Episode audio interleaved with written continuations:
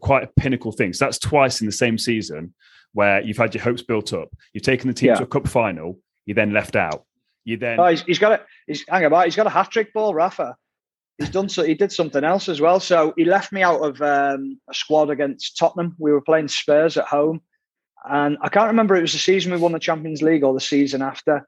And we were playing on the Saturday, three o'clock kickoff, and I wasn't in the squad. Welcome to the Prime Life Project podcast, a place to help you unlock your full potential, both mentally and physically, to become the best version of you. Welcome back to another episode of the Prime Life Project podcast. I'm your host, Daniel James, and this is the second time we've recorded this because I forgot to press play. So, the amount of people listen to uh, the podcast from the very beginning, I've always joked about what if I don't actually press play. And it turns out I've got a massive guest on today uh, that I'm very much looking forward to speaking with. Uh, he's a former professional footballer that's played for uh, the team that I support.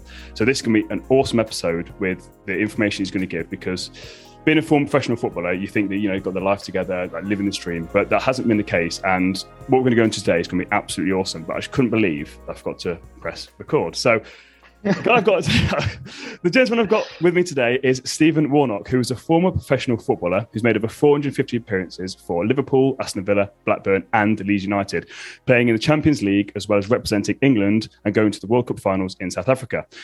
He's now a regular football pundit on both TV and radio and works for Sky, BT, and the BBC. For the second time, Stephen, welcome to the podcast. Cheers, thanks for having me on. You So, sure? You sure you press record? that, that annoying little voice in Zoom said in recording. So I hope hope so. Uh, if not, I'll just, blame, I'll just blame Mikey. I blame Mikey if everything else that goes wrong, but I'll take full responsibility this time. So, Stephen, take me back to what life was like for you growing up, because um, you started playing football at a very, very young age for Liverpool. So Yeah. Liverpool's a massive, massive club. There must have been a lot of pressure on you from such a young age. Can you just sort of take my audience back to what life was like there, and we're just going to slowly transition through your football career to sort of where your life is now? But can we just talk about football growing up and what it was like for you? Uh, well, even before Liverpool, I'd probably say uh, play for my my local teams in and around the area. But I was always one of these players where my brother played for the local team, which was uh, called Rufford Colts, and they didn't have an age group which was available for me to play in. So I played a year up um, and played with lads who were older than me, and it was very good. I loved playing uh, Saturday, Sunday every week, and then um, as as I got a little bit older, got to the age of sort of ten years old, and uh, a guy from the area sort of put together the the elite of the league, if you like, and said, right, we're going to play against Everton, Liverpool, Manchester United, and whoever in the area. So we went and played against Everton. I got picked up by Everton initially to go on trial. They asked me to to come on trial, and I, I agreed to it. And then we played Liverpool a couple of weeks later and uh, scored a few goals, played well in the game, and nothing came of it until I got to Mac- McDonald's on the way home uh, with the team. And the coach of the, the team came in and said, oh, We tried to get hold of you after the game with your parents and, and have a chat, but we'd like you to come in and have a trial. And I literally went for a trial, and as they say, the, the rest was history. But my my background was I was a Liverpool fan. Uh, I grew up standing on the Kop um, from my my mum and dad are split. My mum and dad, my mum's a red, my dad's a blue. Oh dear. Brother- my brother's a blue, I'm a red. Um, and my granddad was, my, both my granddads were red and blues as well. So it was very much a, a split family. But um, as, a, as a kid, my, my dad had season tickets through work for Everton. Um, my brother, me and my brother and my dad used to go to quite a lot of Everton games to watch them. But when I went to Anfield, I just got hooked, uh, stood on the Kop, and, and that was me done then. It's kind of like very much my, my family. So my dad's a Villa fan, uh, but then on my other, I've got three younger brothers. They're all Arsenal fans for no other reason than growing up. That was when they had the elite team with Thierry Henry and all them lot. But I've been Villa ya. through and through. But uh, interesting. I've heard you say before about when you actually were at Liverpool that you felt like a massive outsider because you weren't a true Liverpoolian. Is that true? Like, where Yeah. are we, whereabouts are you actually from, and how, from such a young age, did that affect you? Because going into a changing room where, again, you are playing with that the elite of that age group for a massive club, you kind of expect there to be some sort of standards. But from Yeah. what I've heard, it sounded like it was a pretty rough time for you back then. Yeah, I, I'd, only looking back on it, I think there was times where I'd fear going into like not fear going into training, but I didn't look forward to it because I'm from Ormskirk, which is actually Lancashire. It's 12 miles outside of Liverpool, roughly. Um, it's actually the border of Merseyside. It's probably two miles away, but to get to the city centre, it's like 12 miles. My mum and dad are both from the heart of Liverpool. They're both from Bootle. So for me, I, I grew up with a, a Scouse upbringing, but I was always, you're born in Ormskirk, you go to school in Ormskirk, you don't sound like a Scouser. Um, I was probably, yeah, I was the only one in the team who was from out of Liverpool. So I turn up with a, a strange accent that the lads aren't used to. They don't really get. Um, and they a lot of the, the, lads would have played together for for Liverpool schoolboys, Sefton schoolboys uh, in and around the area, whereas I was West Lancashire. So I never got to see the players outside of it. Whereas they a lot of them went to school together as well and, and mixed outside of of football. So whenever I went into to training, I always felt that I, I was coming in a little bit different. Um, and yeah, I, I, never felt really that comfortable um, being in. Do you feel, do you feel, do you feel like you had to work harder to try and prove a point? Yeah, absolutely. Yeah, um, to be accepted, you had to prove that you were arguably one of the best players um, or the hardest working player, whichever one it was. But I just tended to go in, do my training, keep my head down, uh, and go. Mm. What, what age did you kind of know that you were going to be a pro? Because again, from I know it's slightly different from when you were growing up, but nowadays it's so cutthroat, and you hear a lot of things now about players being released from academies and then committing suicide. It, it's a real yeah. problem that academies are having. So, at what age did you kind of know actually I've got a chance here, or was it just one day? Oh yeah, by the way, you're training with the reserves, or you're training with the first team, or were you kind of touted from early on as we're kind of grooming you for the first team? Yeah, I, I, think I realised in and around the age of 14 and 15 that I had potential because I was getting selected for England schoolboys. Um, and I got offered a place at the national school at Lilleshall at the age of 14, but actually turned it down. I wasn't ready to leave home. Hmm. Um, it was something that I look back on now and wish I'd have done. But I was young. I was probably a little bit homesick. Oh, I thought I would have been homesick going there. And um, officially, I never got offered the the position, but they offered me it when I went to the final trial and said, "Listen, the place is yours. What's your thoughts?" And I was like, "I'm not so sure. Mm. Uh, don't think I can do it." So that was that was probably when I knew you're in that elite group of sort of 20 players to 25 players in the country. I was playing with the likes of Joe Cole mm. um, in my age group, who was also obviously Joe went on to have an incredible career, but we were we were we were such a good age group at that time that I was thinking, well, if I'm in and around this age group and the standard of players, then I must be okay. Uh, I had clubs constantly interested in me, uh, wanting to take me. So that was where I was thinking, yeah, you've, you've got an opportunity here. But then obviously, when you get to the final year in school and you're talking about YTS um, scholarship forms, what it, it is now, then you know that you've got a, a decent chance of making it. Mm. Did you have any friends of yours that didn't make it and then went on to struggle with the mental health that you're aware of? So I know it's a, I know it's a little bit different. It's a lot more cutthroat nowadays. Um, but back in your day, was it still something that's quite prevalent that you now looking back on retrospectively, you were like, well, actually, my mate Dave actually struggled quite a bit actually when he left, or was it not something that we spoke about? I'd say it was even more cutthroat back then. Okay, because you didn't you didn't have the support systems, you didn't have um, people to go and talk to. There wasn't that that sort of care side to things now. That was that's probably been put in place. I think clubs are, are massively staffed now at academy levels, whereas we weren't. We had our first team coach. We had our coaches at each at each age group, but we had one coach each. Whereas now there's probably three, four, and five coaches for each age group. There's always someone to talk to, and I think the biggest thing that I noticed in, in my age groups when, when players were released was you, you very rarely heard from them again, and there wasn't this um, this support network behind to try and help you move on. It was just you haven't made it. Mm. You just that's part and parcel of it. Um, my friend actually wrote a book about it called uh, Michael Owen, Steven Gerrard, and me, I think it is, or whichever way the wording goes. And he was a young player from the next village down from me in Burscough. And he was touted as one of the next big things. He played up front with Michael Owen. They were formidable goal scorers, the both the pair of them, at the age of 14 and 15. And then, for whatever reason, whether it was the pressure of not being able to make it, uh, to make it, or just not progressing to the level that Michael and Stephen did.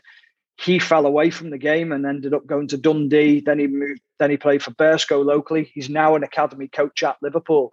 But his book is something that any academy player should read. Mm. Um, and I, I, always advocate it to say that if you're a parent of an academy player, you have to read this book because it tells you the pitfalls of what might happen.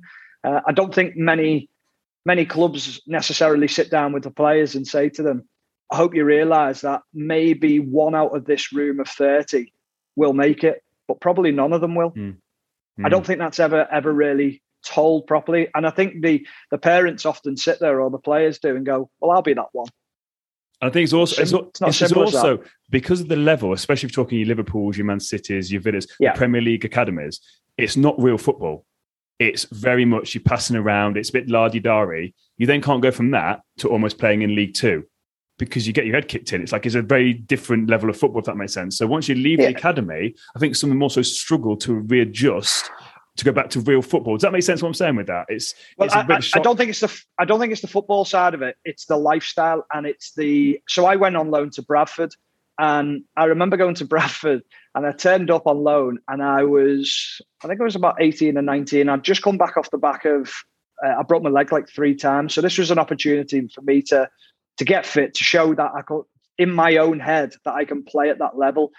But the first day I trained, turned up to train at Bradford, I got to the, the ground and got changed. And then they said, well, now you jump in your own car and you drive to the train, training ground, which is a local field.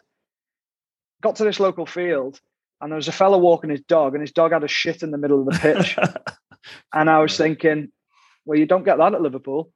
Yeah. Um, and then it was always about the training kit uh, what, what pieces of training kit have you used? We can only wash so much. We can only do so much. And then you go back to the ground covered in crap, like from muddy pitches, getting in your car, which is filthy, stinking. And it's this acclimatization that people don't get. They don't get the the difference between playing for a top top team and how clubs have to save money going down. Mm. And that's something that they can't take um, because they come so accustomed to it from the ages of say nine to, to, to 18 is that they can't accept that they have to drop to that level to deal with it. And I remember early on in my in, when I was at Bradford, it was it was the perfect club for me to go to. I had senior figures like Peter Atherton, uh, Ashley Ward, Jamie Lawrence, David Weatherall. These are players who were seasoned pros, and what it taught me was they were in a uh, they just come out of administration these guys were on the brink of not being paid. They were fighting to stay within the championship. People had people up against the walls because they had mortgages to pay, they had bills to pay. And I was thinking, this is the real world. Mm. I never, I never worried about anything like that at Liverpool. Didn't have to to, to worry one bit about anything like that. So um, I only, I only stayed for three months at Bradford because I got, I got injured. Uh, came back and, but that was the grounding I needed that was the biggest eye opener for me to go, I don't want to stay at that level. I want to, and it wasn't being disrespectful. No. It was just, I knew what, I knew what the other side of it was. And I don't think many of those players did and what it was like. Because there's a lot of complacency, I think. Like again, when you're these academy players, you're kind of made to seem like you are. Because again, you are you, you, are the elite of that age group. But as yeah. you said, you're fighting for a select few places. But you realise fuck, actually, I've got to work quite hard here because I don't want to go down to that level or lower because yeah. that's what life's like. I, see, I didn't know that. I think it's fascinating. Is so when you got injured at that time, is because I've heard you say the story about when you got the wake up call uh, at the pub. So you broke your leg yeah. one of the times. Uh, you were spending your money, uh, the, the, insurance money that you got. Uh, you're quite out of shape at a pub, yeah. and, a, and, a guy called you out, and you said it was the wake up call that you needed. Uh, can you, can you can you share that story because that's quite a fascinating story? Because again, we talk about footballers nowadays, 18, 19 years old, they're not taught how to spend all this money. You, again, rightly so, break your leg, clean on a good headspace, and you're pissing up all this money, but no one seemed to grab you and be like, what the fuck are you doing? Like, yeah, that must have, that was quite worrying. Yeah, it was because I was, I was, ten. I mean, I got, I got, I got a payout. It wasn't mega money, but it was like, say, six or seven thousand pounds, which is for a, a 17, 18 year old kid who's just broke his leg. That's a lot of money. Mm. Um, he was on 64 pound a week, roughly. yeah. So suddenly I'd won the lottery. Do you know what I mean? And I was thinking, well, I'm just, I was in a really tough place at the time. I think it was the second time I broke my leg. And I was just thinking, where'd you go from here? Because I knew how hard it, uh, the work was to get back the first time. Mm-hmm. And I knew it was going to be doubly hard the second time. So um, yeah, I just hit a massive lull and was was out drinking all the time uh, during the week as well. And um, yeah, one of it was one of my like my school friends, old schoolmates, and he's quite uh, he's quite forward. Let's put it that way. Yeah, yeah. And he just said like, "What are you doing?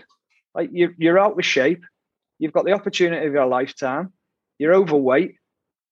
And I literally stood there and thought that was the first person that had said it because everyone even now, like academy players, it's almost like you can't say anything to them because they think, well, I don't need you anyway. Whereas I actually appreciated it and went, I literally put my drink down and went, I'm going home. Because mm. it just hit me. I don't know how. It just literally hit me between the eyes. And I was like, yeah, you're right. I think that's the thing nowadays. This is why I said, why well, I like Mikey so much. You can't surround yourself with yes men. And it's got nothing to do with football. And again, when we go into Stephen's story, like let's go further on. This isn't about football. This is about life lessons. And this is what I enjoyed about you, Stephen, listening to when you're talking with Paul. So uh, Paul Cope, former guest, uh, he's the, the connection here. Uh, the conversation you guys were having, yes, it was about football, but it was just such deep life lessons. So straight away there, people in your life, you need to have someone that can have these honest conversations with you and you don't take it personally. Too many people nowadays take things personally. So imagine if you'd have turned around to him and said, Who the fuck are you to tell me this? I'm a footballer. Yeah. Fuck you. Carried on drinking. Before you know it, you're then released. Like it's amazing the fact that even at that young age, just something in you was like, This person's trying to help me. Yeah. Fair fucking fair fucking point. Crack on. I think that's absolutely yeah. awesome. So yeah. life lesson for people right there. Now, I just want to fast forward a little bit now. So we're now in the 2004, 2005 season when you're at Liverpool. And I've got a quote here from you saying, on a personal level, the Carling Cup and Champions League finals stand out as particular low points for me. I've played every round of the League Cup before the final and missed out on a medal. Then, when I wasn't in the squad for the European Cup final, I'd have to say it was the lowest point of all. So, context you played every single game of this League Cup competition. Liverpool then get into the final against Chelsea. You are not in the squad at all. They end up losing 3 2. Gerrard scores, scores an own goal, uh, and you don't get a medal. Not even a runner's no. medal. Then you get the Champions League, which for a player, apart from international duty, the Champions League is the creme de la creme. You played in a few group games, you played in the quarterfinal. And can you then explain the story of how you act? I've, I've heard this on another podcast about what happened, and I've actually shared it. The, the owner of the gym I'm at is a Liverpool fan, and I actually shared this story with him. Can you share the story of how you actually found out that you weren't in the Champions League um, team uh, squad?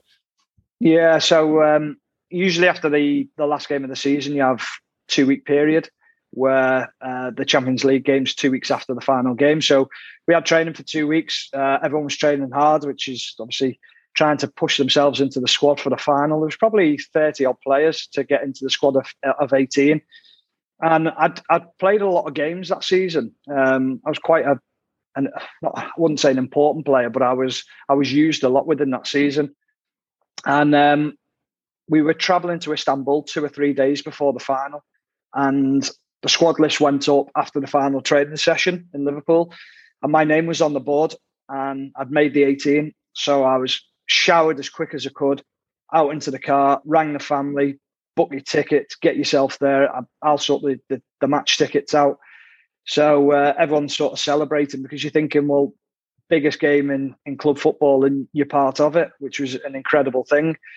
And probably two or three hours later, I just got a phone call from uh, Paco Ayestaran, who was Rafa Benitez's number two. Uh, apologies, we've made a, an, an, error on the squad list. Um, you're not in the squad anymore.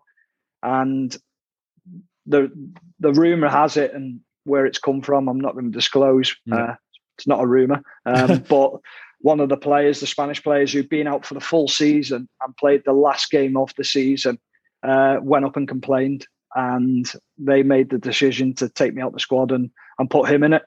And uh, I didn't get an apology from from Rafa. I didn't get a phone call from him.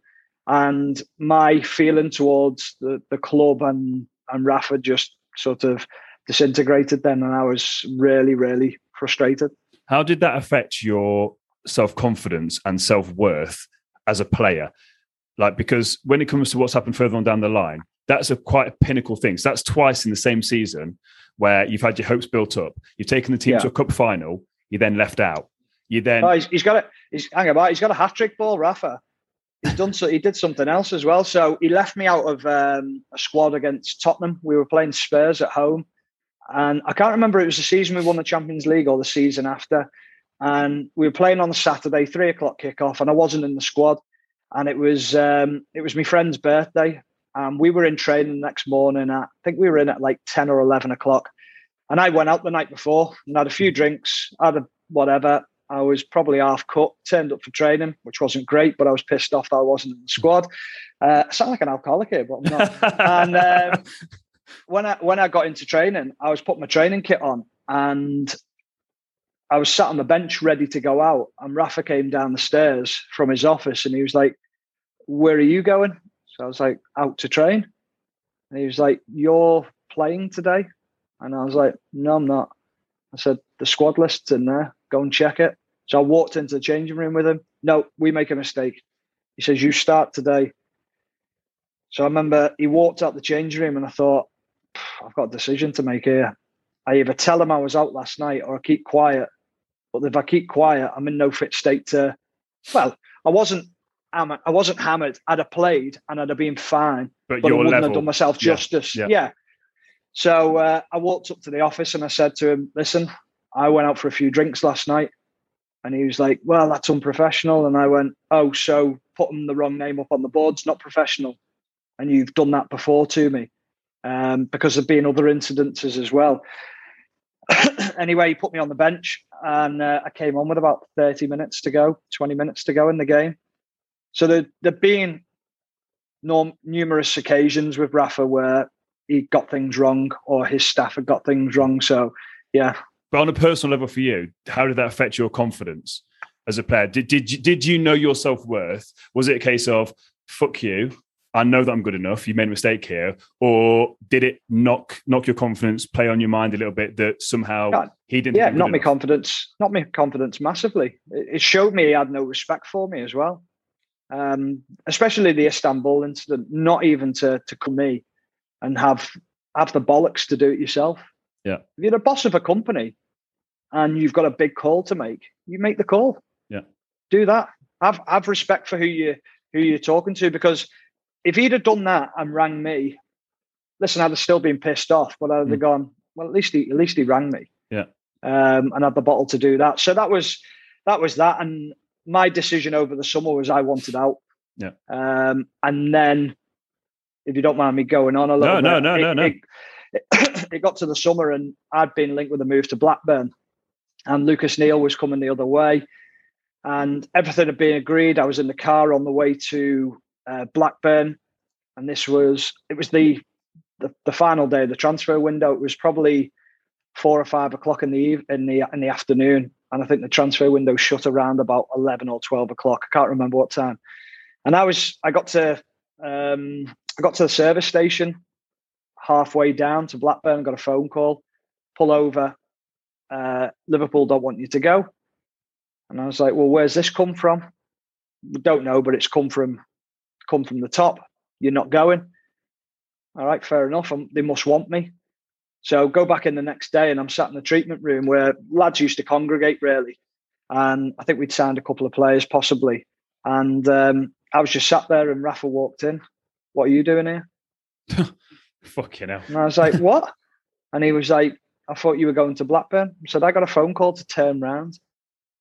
Not from me. Fucking and hell. it had come from Rick Parry and the owner. They didn't want a young player who'd been in the England squad and things like that to leave. They didn't think I'd been given a fair crack of the whip. But they hadn't understood what had gone on behind the scenes as well and how pissed off I was. So I literally walked out the changing room, told him to fuck off basically, and how angry I was I walked into the changing room and I rang my agent straight away and I went, "Get me out of here." And he, I told him what had gone on, and um, yeah, we found out then that it had come from from Rick Parry and Mr. Moores, the owner, and um, yeah, I was furious if I'm being honest. Yeah. So uh, got to the point and I d- I didn't really play much for the rest of this, the uh, or the half the season until I uh, I I got my move to to Blackburn in the January, and thankfully they hadn't signed anyone in the meantime, and and they kept kept hold of me. Because then from Blackburn, you then ended up at my club, Aston Villa. Uh, and again, yeah. this is something where I was doing my research in. And uh, again, it's fascinating because this is the bizarre thing for me with this. Like, because I remember playing computer games and I remember playing with you as a left back on the computer games. this for me is bizarre. And uh, understanding what's in my research into understanding what the manager said is, is, is, fantastic. So then go to Villa. You started off. I think you started off the season, uh, the first season, and you played, and then uh, Gerard Houllier came in at the time, yeah. uh, and then he forced you to play the reserves. Um, I've got, I've got, quite a few follow-on questions from this. So you're there, top of your game, and new manager comes in, he then puts you in the reserves. Uh, then a new manager comes in after that, replaces Gerard Houllier. So Alex McLeish comes in, and he then says that he's impressed with your phenomenal attitude and then you ended up playing every single game that season under Alex McLeish. Uh, I think you missed three. So my question with this is, how mentally did you keep an impressive attitude when you've been relegated to the reserves? Because you see it nowadays. You get people like Ross Barkley's, just to name one person, that end up going to the reserve of a team they rot there and that's it. The head rolls off. They think, fuck this. I'm just going to take my paycheck, not fucking bothered. I'm a knockdown to go to the championship. I'm done here. How did you keep such good attitude that Alex McLeish came in, pinpointed you and said, I'm impressed with you. Your attitude's amazing. Straight back into the team you go. How did you do that? Because that shows a shit ton of resilience. Yeah, to a certain degree, but it also comes from good management. And Villa fans will probably be very surprised at me saying that because but the way he handled my situation was brilliant. The situation with Gerard Houllier as well, like near enough finished my career in the fact of when he came in, I played for England against France in the November. And by December, he put me in the reserve team dressing room off the back of a mistake he made. So I don't know whether you know the story. No, no, it. I don't at all. I don't at all. So I, I lived in the Northwest and I was commuting up and down, but I'd stay two, three nights a week in Birmingham because we were never in under Martin O'Neill. And I mean, literally hardly ever in the training ground. It was the way he trained. He'd have us in two, three times a week. So I just used to stay over um, and left my family back home. And when Gerard Houllier came in, he said to me, You need to move to to Birmingham. And I said, Okay, well, I'll move in January when the kids and stuff can move, but I'll carry on doing what I'm doing. I feel fine. There's nothing wrong with it, whatever. And he turned around and he said, okay, well, when we play in the Northwest, you don't have to ask me if you can go home because Emile Heskey and Brad Friedel also lived in the Northwest. And he said, you three can just, you do what you need to do. Fair enough. So we play Manchester City in a game and we got beat 4 1 in the game, I think it was. After the game, uh, I don't know whether there was a, a couple of days off or something. So myself, Brad, and Emile, we go, but about four or other four or five other players just leave as well, but they don't ask for his permission. So on the Monday, he come into training, he said he gets everyone in a group and he goes, um, "You all owe me an apology." Brad, Emile, you can go. So I'm stood there thinking, well, why can't I go? And uh, he says, uh, so the, the player's like, oh, sorry, I apologize. He says to me, um, why aren't you apologizing? So I was like, what for? I said, you told me that I didn't need, I did not say this. And I was like, yes, you did. Are you calling me a liar? So I went, yeah, I am. I said, you pulled me in and spoke to me about it, about my situation. And he would not have it. And I remember thinking, wow, this is incredible. So anyway, he goes, go and train, go and train. So I went and trained. And the next day I came in. And at Villa, we used to have, uh, it's all changed now, I think, but we used to have our lockers with our names on. And I came in the next day and I literally opened the door and my, my locker was opposite. And my name was off the, the board on my locker. And the kit man went, Stevie, I'm so sorry. But he's told me to put you in the 20 on like the reserve team changing room. So I was like, why? And he was like, I don't know. So I went and knocked on his on his office door, and he said, uh, "You've disrespected me. Uh, you need to apologize." And I was like, "I'm not apologizing for something that I've not done." And um, he basically said, "Well, that's you done then." I went, "Fine." so, so I'm not having it. Um, so I, I think that was like November, December time, and then come January, Kenny, uh, Kenny Dalglish was manager at Liverpool, and Kenny asked me to go back to Liverpool, and they rang Villa, made a formal approach. Gary McAllister pulled me on the training ground, said to me, "Listen, it's a good move for you. I think it's right. You need to leave and whatever." And I was like, "Yeah, okay, ready to go home and and sort everything out." And uh, next day came in, deals off. Villa suddenly wanted over half a million pound loan fee for me. And it was just Houllier being awkward. Yeah. And I know it was. And it was almost like a, we couldn't accept, yeah, that I was going back to our previous club and I was getting the opportunity to to still play Premier League. He wanted to make me rot. Yeah. Um, and then he he obviously had his illness in the uh, towards the end of the season, and Alex McLeish rang, uh, called he called me, and someone from the club called my agent and just said, "Don't want him to leave. Clean slate when he comes back, and he's hugely important to me." And I just went, "Great, that's what I want to hear." So that that pre that that off season, I got myself so fit and came back and just absolutely attacked pre-season. And I'd I'd challenge you to find anyone who says my attitude to training or my commitment to football was not unbelievable because I know it. I've, I've, I've, one thing I've seen I've seen that when I've been researching into you about your tackling and training. you literally took training as seriously as games. So yeah, I actually absolutely. saw that. And, yeah, yeah. But but but this is the thing that I want to get out of this, this specific Villa story, not purely because I'm a Villa fan. It's it's purely your mentality of how to overcome that. Because a lot of people, and I said this on my last uh, podcast, have a victim mentality. So yeah. And, and and that's it. That they'll crumble. But you seem to have done, which is my attitude. Fuck you. But I'm going to come yeah. back so unbelievably fucking fit that you're going to have to play me, and you've got no choice. And I, I, well, I, think that's that the attitude you'll have. Yeah, that was that was my attitude, and that was what I was desperate to do. And to prove to people like the fans at Villa. Uh, I wanted to try and get back into the England squad. There was there was so many things that I wanted to to try and achieve, um, but then I did that, and there were situations at the end of the season where Stiliyan got ill, uh, Petrov, and we all know the story with Stiliyan and, and what went on. And I was handed the captaincy off the back of it to take over, and more often than not, I'd hold meetings within the training ground because we were having a tough time. We were down the bottom of the league and we yep. were struggling. And Randy Lerner rang me probably twice a week uh, towards the end of the season, probably for a month or two, thanking me for my effort in the training grounds, for everything that I was trying to do for the players. Because I was putting, I, I, was trying to to to do as much as I could to help us going to, to prevent us going down, trying to put extra training sessions on for the players, speaking to the management and, and telling them what we what, what the players were feeling. And um, he basically turned around and, and said to me, like, will we rewarding you with a new contract when we stayed up?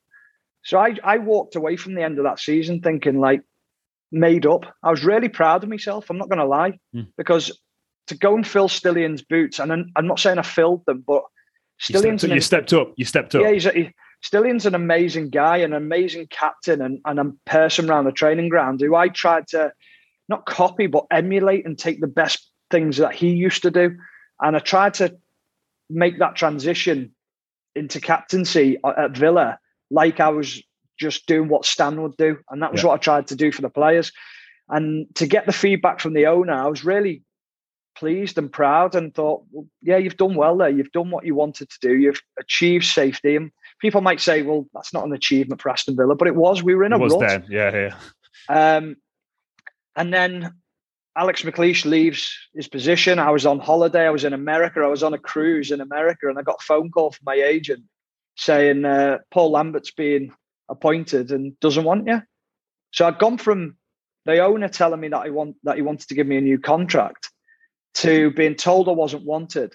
And I thought, I'd played a lot of that season. I don't know if you remember, but I played probably the second half of the season as a centre midfielder. Mm-hmm. Yeah. Um, because we had obviously Stiliyan being injured, and we had a lot of injuries in that position. So I uh, I played out of position. I thought, no, I'm going to come back and show you I'm a left back, and I play for England. I don't play for England for no reason. You haven't seen me play in that position, so you don't know what my attitude's like. And I came back, and I was again, I was the fittest player. Um, Paul Lambert turned round publicly in front of the squad and said, like, you need to take a look at his attitude. He's got the best attitude every day when he comes into training, singled me out for it. And I thought, I'm winning him over here. Um, we went out to America and played played three or four games. I played really well in all the games, and I thought, I'm back in here. Came back. We played Nottingham Forest on a Friday night. Everyone was jet lagged, everyone was knackered. I played not great, and I know it, but it was pre season. But I thought, just keep running, get through it, you'll be fine. Came into training the next day, and I got called into the office, and he just sat me down. And he went, uh, That's you done. And I went, What? And he went, That's you done. You're with the reserves now for the rest of the season. And I was like, You're fucking serious? And he was like, Yeah. And I went, What for what reason? And he went, I'm the manager of the football club. I don't have to give you a reason. And I thought, what a cop out. So again, my confidence had gone from being sky high to absolutely nosedive and thinking, fucking hell, it's happened again. And I'm thinking, this is incredible.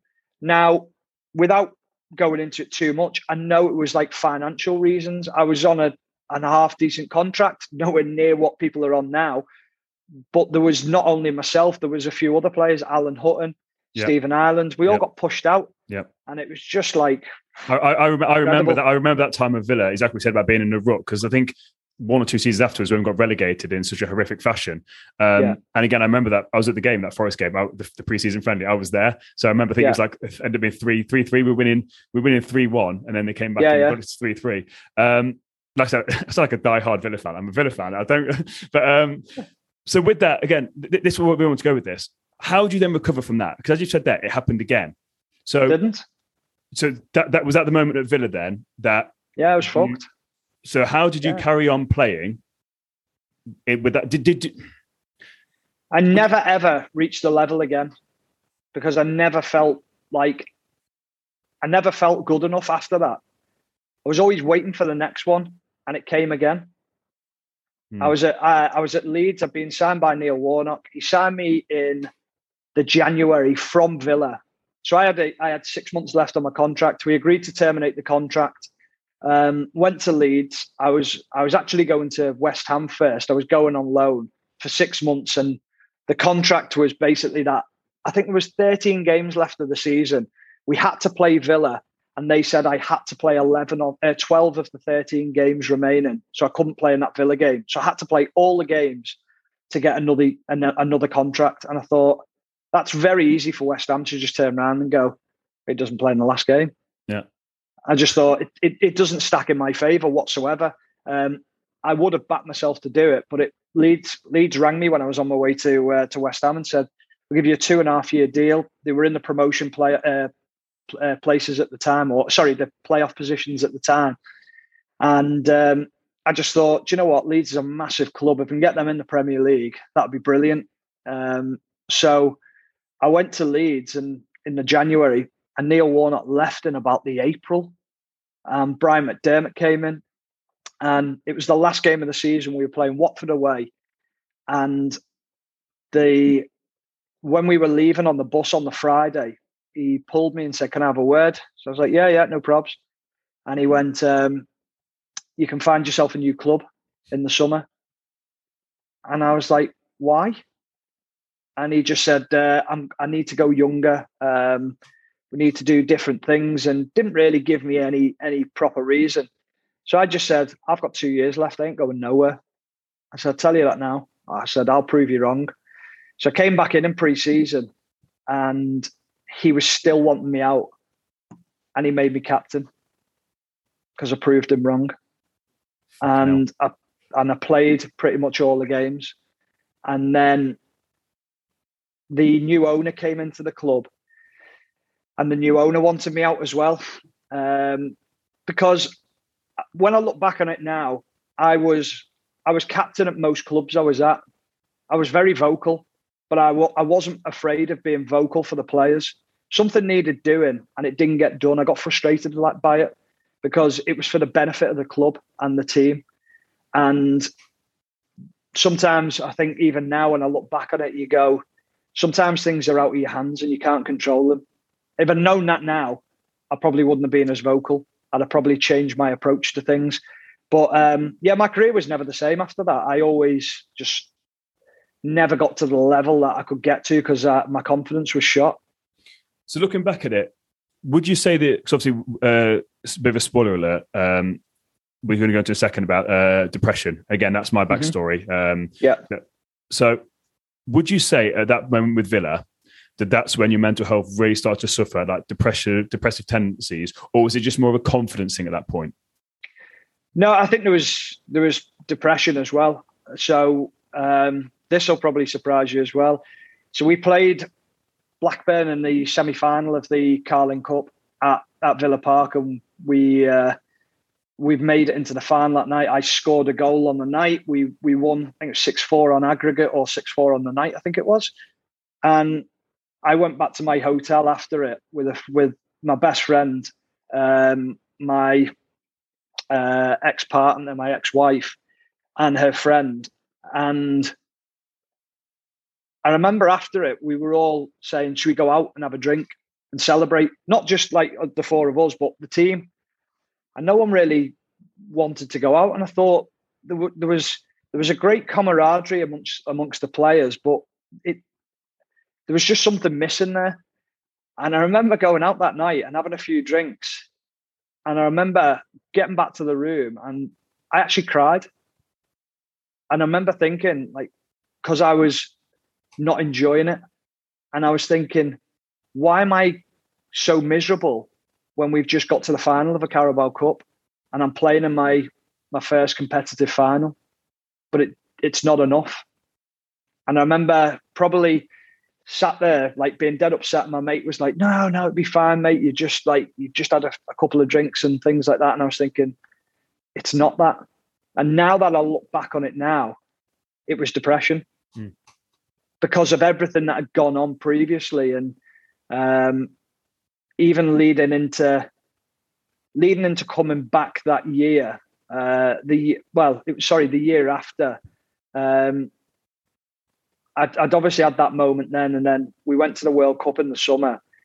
Um, my auntie passed away in the in the summer when I got back from the World Cup, but my auntie was like my my second mum. She used to take me to my training when my mum's used to be in, uh, be a nurse, so she'd work a lot of nights, and my dad was working as well. So when when they couldn't take me, my auntie would take me everywhere, um, and I used to spend a lot of time with them. And uh, she passed away, and just everything just disappeared then hunger drive um yeah it, it's hard to explain but just life just didn't seem interesting anymore and i was just like yeah it was it was tough When you say it's hard to explain, I think any person here this that suffers depression, Mike, has as well. We know exactly what you mean. I know, Yeah, I, know yeah. I, know exactly what you mean. So, so I know it's weird when you say it when you're trying to explain depression to people. It's like you- you- until you've actually gone through it, you don't get it. But I know exactly. well I, I didn't i didn't get it then but i get No, it now Yeah, when you're, trying, when you're trying to explain it, yeah, it's It, it, it- it's hard to articulate to someone because Yeah. until you actually experience what's going on. Because again, I didn't know I was depressed at the time. I had no idea. So when you look back and you think, how the fuck was I functioning? Yeah. in that headspace. So how do you think that you were functioning in that headspace? Is it because you were a family man? Is it because of the professional you were, or is it you just thought, well, it's fine, I'll get over it? How did you yeah just that. Just get on with it? uh, time. That that that saying time's a healer. Bollocks. It's not. It, it's absolutely not one bit. Like i i still get upset about it now. Um it's a, it's a hard hard thing to talk about. It's, it's it's not that. The big thing for me was is that you could i had a routine and this is something that we'll get onto in a little bit Yes, but that yeah. was that was the difference was i was getting up and i knew i was going into training. So i knew my time frames during the day. I knew i'd be actively busy to keep my mind busy away from that.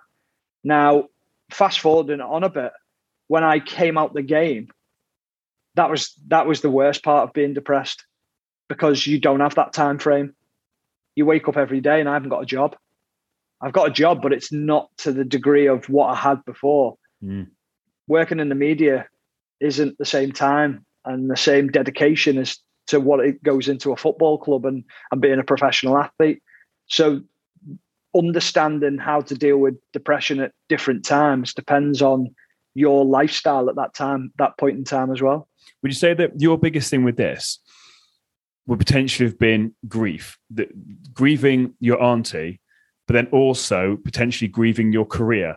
The fact of yeah. you, have gone. I had down, a double whammy. Yeah, and then you were able to suppress it because you still had to get up, do a job, and then afterwards, because again, I remember you. Again, I've got in the notes here that you look back on your career and you were very negative about it, even though you'd played the Champions League, paid for England. Your career was fucking awesome, captained all these clubs, but you look back so negatively. Is that because you think you just suppressed, suppressed, suppressed, suppressed, so that you were not able to enjoy what was going on because you were almost grieving as you were playing, especially at Leeds? Was that kind of how I it think, was? I think I think there's two sides to it. I think there's that side of it there where you you talk about the suppression and just dealing with it and getting through life, which is which is where you lead to. But there's also the other side of it where I knew I was good enough to play higher but it, it wasn't working because of that side of it. So yeah. there was a double edged sword where I was like, I knew I was good enough to play in the Premier League, but I couldn't get to that level again because of the suppression and what was going on. So I was beating myself up two ways. Um, and and that's very difficult rut to get out of. And the big thing now is is is in football, in life at the moment. The big talking parts or, or points are mental health. And go and speak to someone you didn't speak to someone when when you were when I was playing. Um, I had a psychologist when I was at Blackburn, but he was a sports psychologist. I don't think I'd have been overly comfortable talking to him about other things. It was more preparation for games and things like that. I don't know whether I'd have. Listen, it might have been different. I had a great relationship with him. I still speak to him now. Um, he probably if he listened to this, he'd probably be punching the screen saying, I wish you I wish you'd have come and spoke to me because yeah. he probably would have helped me. and I'm sure he would have, but it just wasn't the thing to do. Um, it wasn't until I got in a real rut when I finished playing that I, I seeked help. Can you talk to me about that rut? So I remember you speaking uh, to Paul about being on the motorway on the phone with your sister-in-law, uh, and you basically said at that point that you wanted to end it all. Would you mind yeah talking to me about those sort of days when it got really bad? Uh, yeah. So, I mean, again, when you come out of football, it's like, what do you do next? Um, where do you where'd you go? What what career path are you going to take? So, obviously, I went into the media, and it's it's finding a structure every day. With with I, I it's sort of a, a, an old cliche what I, I, I say about it, but being being in football is like being in the army. You're told where to be, what time to be there, what to wear, what to eat. Um, and it's very structured in that way. And suddenly you wake up, and I was warned by it uh, by Michael Tonge, mm. who I played with at Leeds, and he fell out the game for probably four or five months. And he said, I remember speaking to him about it, and he went, Make sure when you retire, you've got something. And I remember thinking, Joking, aren't you? Be fine just go and play golf every day. I'll do what I want to do and things will be fine. And then when I did fall out of it, I was having, um, I was finding it difficult to find a structure in my life. Everything was very ad hoc. So I'm freelance like in the media now. So I, I could get a job tomorrow. I could get a phone call or I might not have working for two, three weeks. And it was very difficult to know again when it was coming in and how it was coming in. So there's that sense of not feeling wanted again, and not having a not having a stable contract. Whereas at football, you go to a football club, you even know you're on a one year deal or three or four, whatever it might be. So you know where you're at and what you've got coming in. And um, I just found it very difficult to deal with. And then I started having problems with my with my marriage and things like that. That that broke down.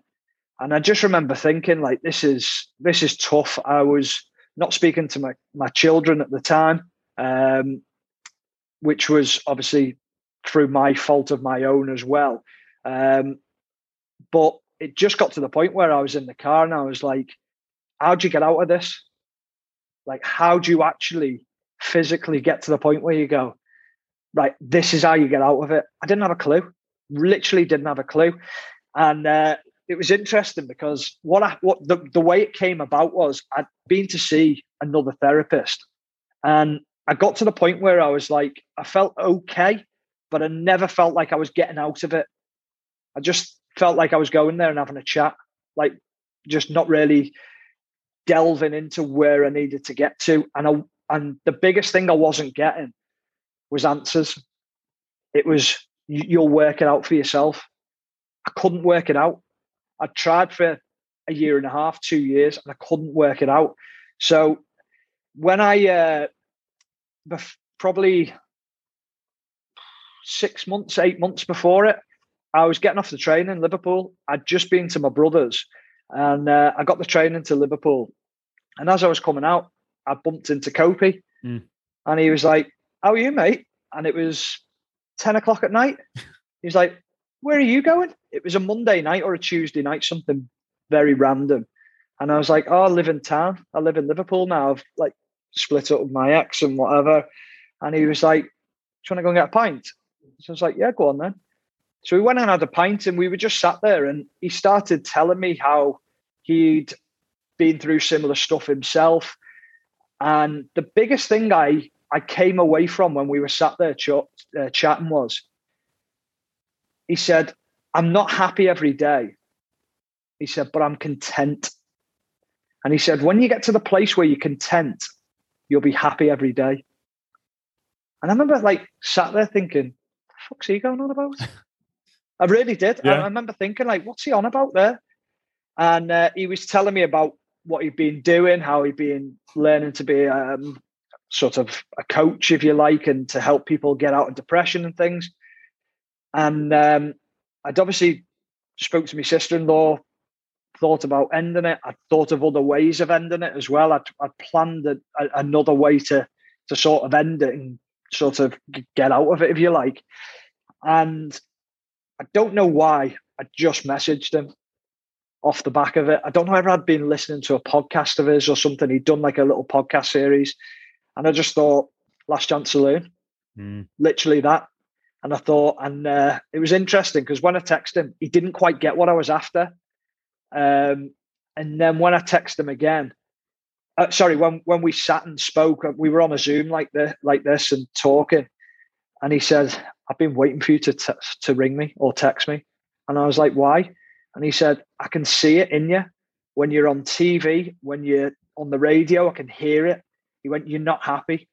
He said, "Your voice doesn't sound right." He said, "Your body language is all wrong," um, and I, I remember coming off that hour maybe an hour and a half, whatever it was with him, and just thinking, I'm going to be all right. Hmm. Literally did. Cause he, uh, he, because he, he got it. He got it. He saw what well, other people couldn't see. Yeah. Yeah, yeah. And he'd been there. And he said to me, the, the biggest thing for me was, though, he went, if you're willing to put the work in, I'll get you the answer. I'll give you the answers. He said, you don't have to find them yourself.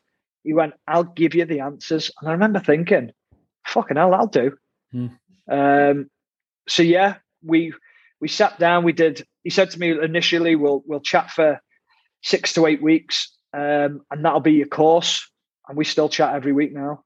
We're we're probably five six months on um, because he, he he helps me so much.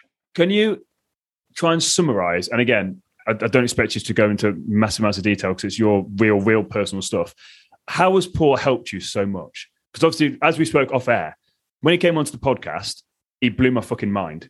He's blown yeah. Mikey's mind. He blew my like my my audience. Out of all the podcasts I've ever done, that's the one that people have said, "Fucking hell, that Paul." You've actually worked with him, and you're yeah. saying that you were literally thinking of ending it. That's how low you were. What has Paul done to give you that contentment? Um, an understanding of of why things happen and how to how to to deal with situations. Um, we often tell ourselves narratives in our heads. Every single day, we tell ourselves a story. If someone's not text you back in a certain time, if someone's not rang you, it's the worst feeling ever. It's that, well, I'm I'm not important again, or we we believe that they don't they're not interested in us. You, you when you text someone, I always think of this. If I was to text someone now, doesn't mean that they pick up the phone instantly and go, I'm going to start a text conversation here. Their phone might not even be on them. They might be in a gym and they're upstairs doing a spin class or running, and the phone's downstairs. But you're wanting this instant response, this instant craving of attention, and you don't get it. And it's the same with anything. So I tell myself, they're not, they're not answering me. Why aren't they answering me? So you start to tell yourself these stories in your head of what's going on, but it's always a negative one It's never a positive one. So you end up beating yourself up. And one of the big things was always can you affect what's going on with the issue that's happening at that point? If you can, great, you can try and deal with it. But if it's out of your hands and it's not achievable, then don't worry about it.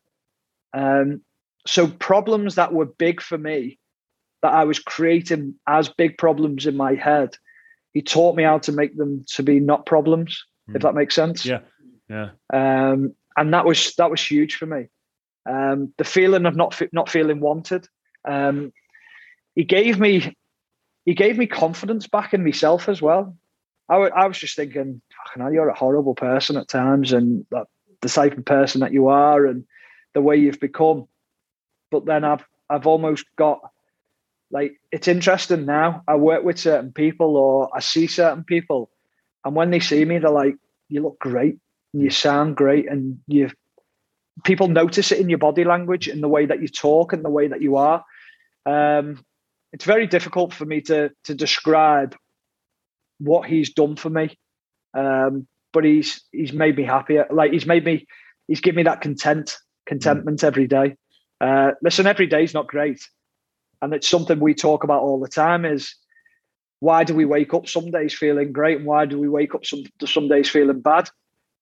The bad days are the ones when you used to wake up and you'd think, "Oh, the world's going to end.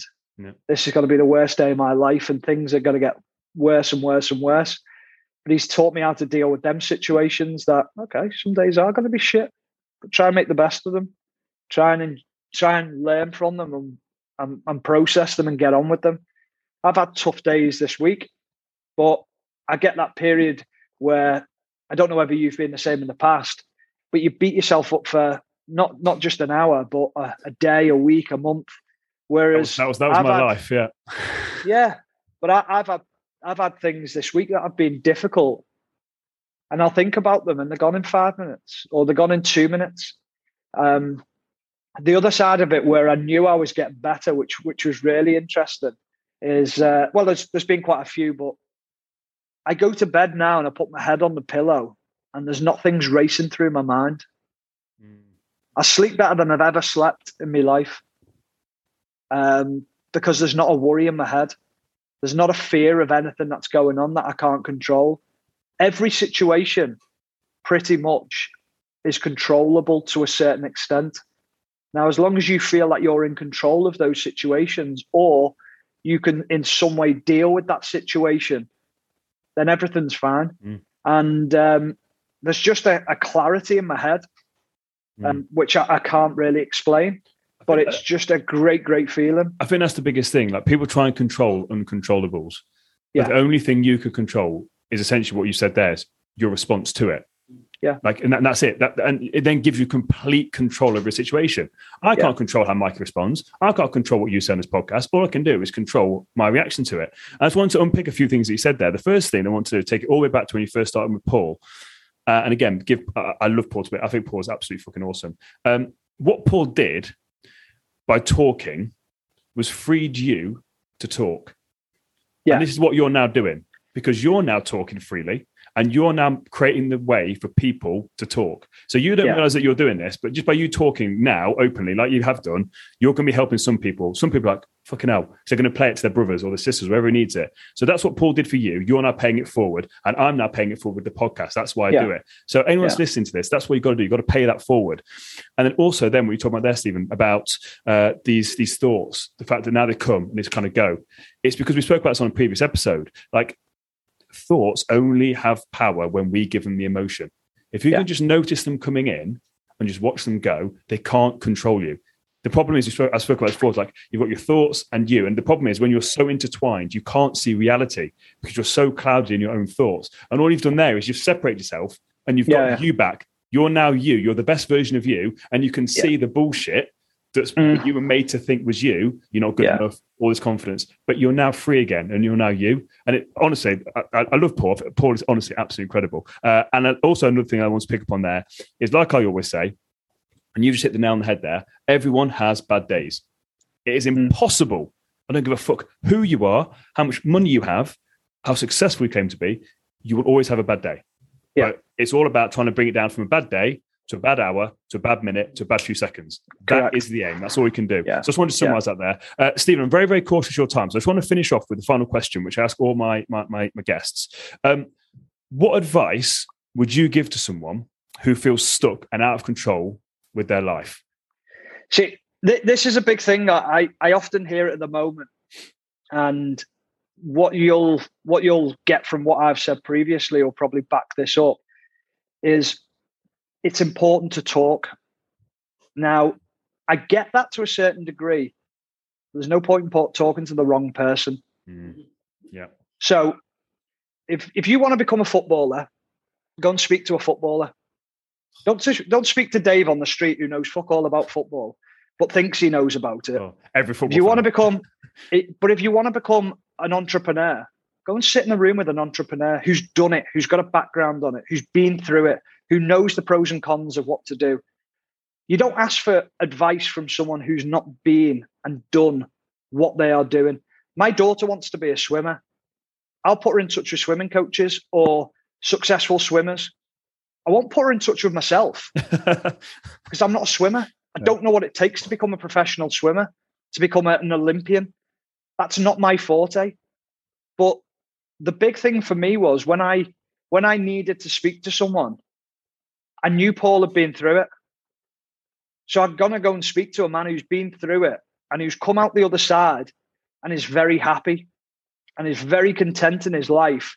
And I was jealous of that. That was the big thing for me was to, to go and speak to someone who's been through it. And it, it's so important that people don't get the or get the right message and not the wrong message. Speak to someone. No speak to the right person go and speak to someone who's been there understands it and knows what it's like to be uh, to go through it it was interesting um, there's been a couple of players recently who've come out and said that they're suffering from depression Yep. i think it was the uh, the lad who uh, you're gonna have to uh, help me out here. I think he was a um, Peterborough striker, and Uh, I'm not sure his name, but I know who. I think I know who you mean. yeah. So We'll, we'll, I- get Mike. We'll get Mikey to paint across the bottom. Yeah, yeah. so anyway, I, I I got in contact with him when he when he posted on Instagram uh, about his depression and how he was suffering, and I just said to him, "Listen, if you need to chat, if you want to." I've been through it myself very recently. I told him everything that I've been through, uh, just over a message. Mm. And he, he just said, uh, I've got people around me and things like that. So I thought, okay, well, I've tried. I've tried to reach out and, and speak to him. Um, I messaged Steven Caulker, who is going through depression himself and, and things like that, just to, to say like how pleased I am that things are going well for him. And I think you get like a sense of, do you know, what? I've been through this. So I know what these guys have gone through. They need a pat on the back to realize like what you've done is incredible to get out the other side. Or if you do need help, that I'm I'm I'm quite happy to meet up and chat with you. I always speak to to players who I know who've come out the game recently and just say if you fancy meeting up for a chat, just let me know. And whether that's gonna happen or not, I don't know. Or whether in four years, three months, whatever it might be, they might go, he's been through that. He knows what it's like. This is why I think it's important for me to do the podcasts Yes, because obviously I'm Yeah. doing this one with you. I've done one with with Paul as well. Is people I've not talked about this publicly properly yet um, because I, in all honesty, I haven't had the confidence to because I wasn't comfortable with where I've been and what I'd done. Um, but now I am. Um, I'm more than happy to speak about it, and I think a lot of people will probably get in touch with me after it and think, do you know what? I'm so glad you spoke about it and helped me, talk to me about it. you've given me goosebumps. You've given me goosebumps because the, the thing is, Stephen, you automatically have authority. You have authority. So by you coming out and talking like you are now and being open about it and being so confident in the fact that you can help people, you do not understand the impact that you're going to have. Like someone like me, I'm a nobody that's trying to help people. And again, I get amazing guests on like you guys. And again, I'm working my way up through the ranks. You are already there.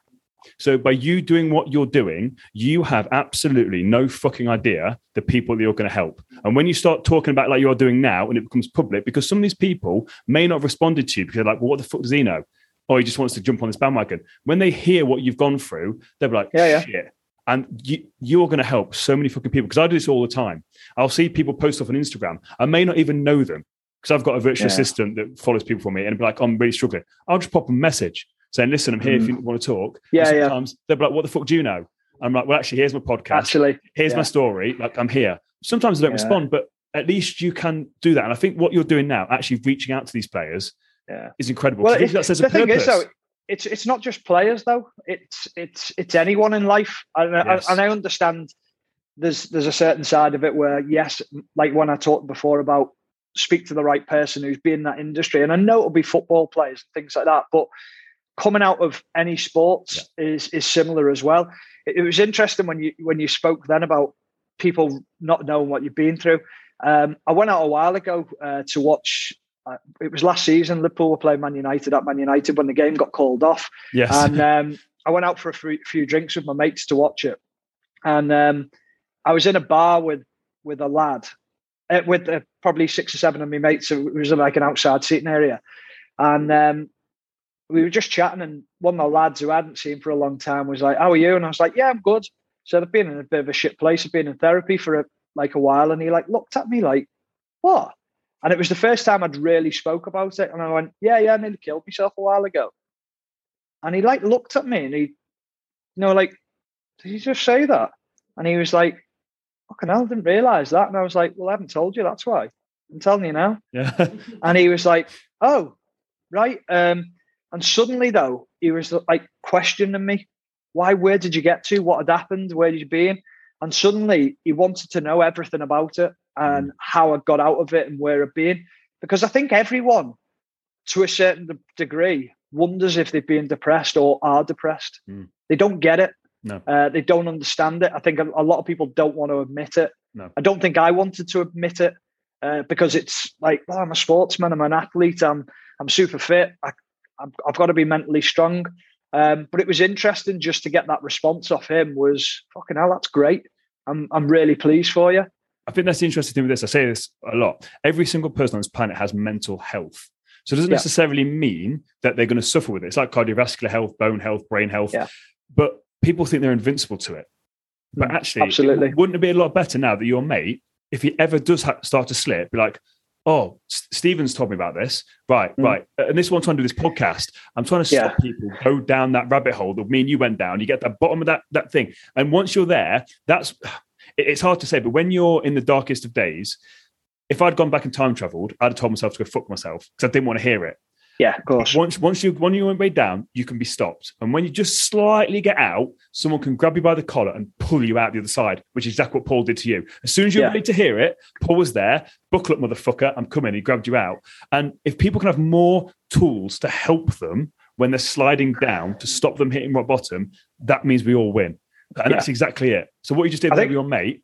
Mm, I think one of the biggest things is is like Paul spoke about it before many a time. I don't I can't remember whether he mentioned it on your podcast. I'm sure he did.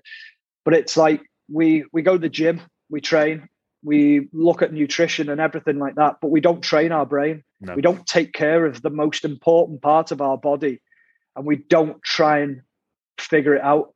We just expect it to work and to do what it's programmed to do. But to try and reprogram it in a, in a certain way and learn techniques as to how to do that and understand it is, massively important. I think it's even more apparent now in in inst- in, in the world of social oh, media. Fuck yes, it yeah. drives me insane. All these people that are on things, and I, I look at Instagram and I can tell who's depressed. I can tell straight away yes. who's depressed and who's not happy, and who's in a relationship that they don't want to be in, or yes. that they're not happy. And and I, and I honestly sit back and I just look at it and think, I, I know what you're doing. Mm. Oh, because I've I've done it myself, and I know the triggers of it all. And I, and it's funny when you when you sit down and speak to people, and there's trigger words and sayings that they say, and you just go, "Yep, you're lying. Yep, oh, you're absolutely lying." Yeah. And I, I just sometimes I'll I'll try and help them because this is the thing as well. Since I've been working with with Paul, um, I keep finding it funny calling him Paul because he's called Kofi. He's, he's Kofi to I, me. I said that yeah. on, the podcast. I didn't realize his name was Paul. That, that made yeah. me laugh. so um, he, um, he he said to me, "What you'll find out is the more that we do this work, the more you'll want to help people." and I find myself doing it. But then there's times where I find myself just pulling back, going, "Be too much hard work that." yeah. yeah. like because the thing is that, but, but, some people, as you said, they don't want to be helped because some, they don't know. Again, like, like I said, if someone coming to you when you, uh, so after you played that that, that game uh, where you got Villa through to the final, and someone your mate turned around to you and went, "I think you're a bit depressed, mate. Like I can help you with that." You'd have been like, "What the fuck are you on about, you dickhead?" Like, no, I'm not. I'm fine. I'll snap out of it. And that's the thing, especially people trying to convince themselves they're happy. And as you said, you can see it all over social media. Like if you're really that happy on holiday with your missus, you're not posting photos all the time saying how madly in love you are, blah, blah, blah. You just enjoy the fucking holiday. Like yeah. you're not yeah. trying to show the world how happy you are. You just are happy. You're just yeah. happy. Yeah. And It's, it's bizarre. Yeah. I think one of the one of the other things I'd I'd say to people to take away from this is and um, it's something that we work on a lot and it's it's sort of the the mirror effect. So when you get angry or you get upset it's often a reflection of something or if someone gets angry with you and you you bounce back on it it's often a reflection of something you're suppressing. Yes. And it's so important that you realize that and it is a sign of there's something not quite right. Um, and it's something that i've i've learned along the way. So even now there's times where i get frustrated and I get angry, and then I sit back and look at it and go, I do that. So I'm getting angry with someone for doing something, but it's because it reminds me of what I do and why I get frustrated and why I'm it's something that I've suppressed and done. Every day is brilliant because you just you learn more about yourself and little things and little tricks of how to deal with them. Um, but that's something that I think is vitally important for people that they understand when they get angry with someone it's a self reflection. Hundred percent, hundred percent. It's that self awareness. And again, yeah. uh, common is Paul said that, but uh, or it might have been uh, it might have been Andy Cope actually about the fact of we walk around with ourselves 24 7 365 but we don't actually know ourselves once yeah. you actually get to know yourself, it gives you the freedom to understand what's going on. And that sounds exactly yeah, what you've done now. It's brilliant. Yeah, it's absolutely brilliant. But again, trying to articulate to people is hard. And, and you've actually said it beautifully. But, but how, you, how you articulated that again is beautiful. Uh, and this thing, this I said this to to, to, to Mikey and uh, Matt, the gym owner. I knew that you had more more to you. I, I, I, I like, do you, talk with, with Paul because he's your mate, and obviously what yeah, you want to get the podcast the stuff that you know now, I just wanted to get out of this podcast that you fucking know your shit. Like oh, you really because yeah, Mike yeah. is behind me now, nodding his head. The stuff you're saying, mate, is fucking yeah. spot on, and you articulate it in such a calm, assertive manner, and it's you genuinely give a fuck. Like, oh yeah, and that, that's it. the thing. I, I honestly, I find this fascinating. I find it fascinating to think how low I've been in. With, I'm not even joking within a, a three week period, I remember walking into my brother and my sister in law's house. And my sister in law's, she likes this. She loves, like, whenever I talk to, to Paul, she's like, What have you learned? What have you talked about? One, things like that. But she's a real, like, deep thinker about it as well. Whereas my brother quite naturally gets it, which some people do yes, as well. Yeah. Some people naturally work things out very well. And um, even after three weeks of working with, with Paul, like she went, You look and sound brilliant. Like you just you you you're back and probably even better. And what the the the biggest way I worked out that I was feeling better was the sleep.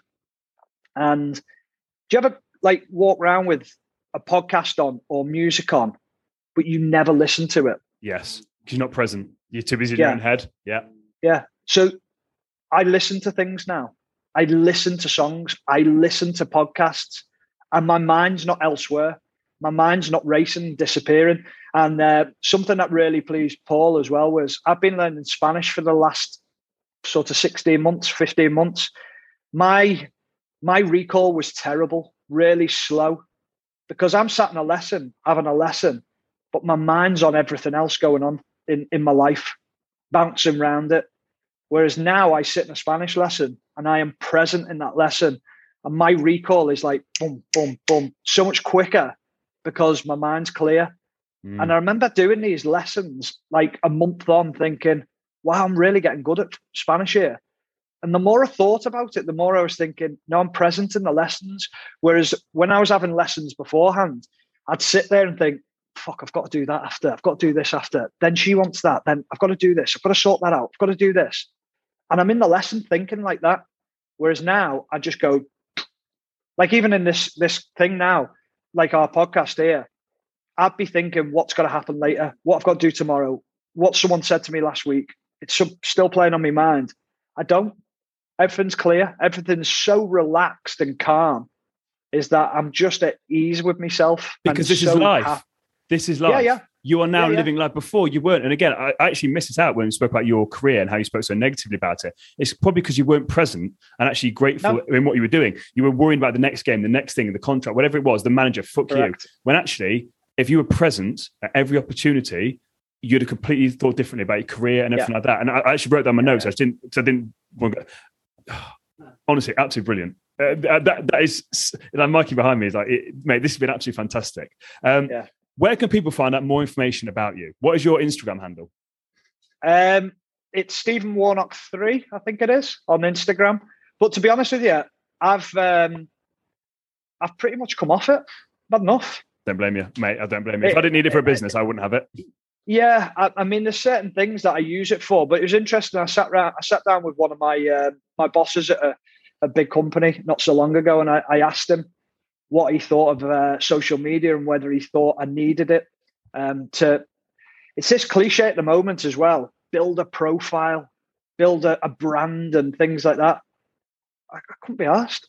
So I said that to him. I said, "Listen, I, I can't be asked doing that," and he went, "You don't have to." He went, "Do your job." and it'll and it'll take care of itself.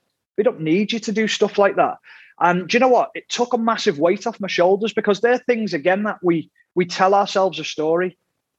Well, I need to be big on social media. I need all these followers. So companies go, oh, he's well followed. Well, it's all right if you're well followed by people, but if you talk absolute bollocks, you're not going to get the work. 100%. With anything. Come on and do the yeah, with, with any job. Absolutely. It's not even, come on and do your so it's, yeah. it's, it's, not, it's not even in, in, in, a job, it's in life. Who yeah, gives a fucking yeah. shit if you've got six pack abs and you're absolutely stunning, but you can't hold a fucking conversation? What yeah. the fuck? Like, and you can post all these stories, but actually, if you're on a date with someone, you can't say it, mate. I'm so glad you. This is a fucking great point to finish on. I'm so glad you said that because when it comes to anything, personal training, being a good footballer, it doesn't matter how many followers you got. It doesn't care matter who sponsors you. If you are not good at your job, it doesn't matter. Be good at your job and people will find you. Same with this podcast yeah. right now. Just come on this podcast. I'm trying to do the best job that I possibly fucking can. That's it. That's all I can do. Yeah. And that's what you should do with mm. any opportunity. Be present and be the best version of you at any moment in time. That's the fucking whole thing of this podcast. Become the best version of you. And you've literally articulated how to do that. Be present in the moment and control what you can control. And that is you. Absolutely. Yeah. Stephen, this has been amazing. Thank you so much Thank for you your time. Much. It's been an absolute pleasure. No, thanks for having me on. Really enjoyed it. Cheers, mate. Super. Take care. Cheers. Thank you.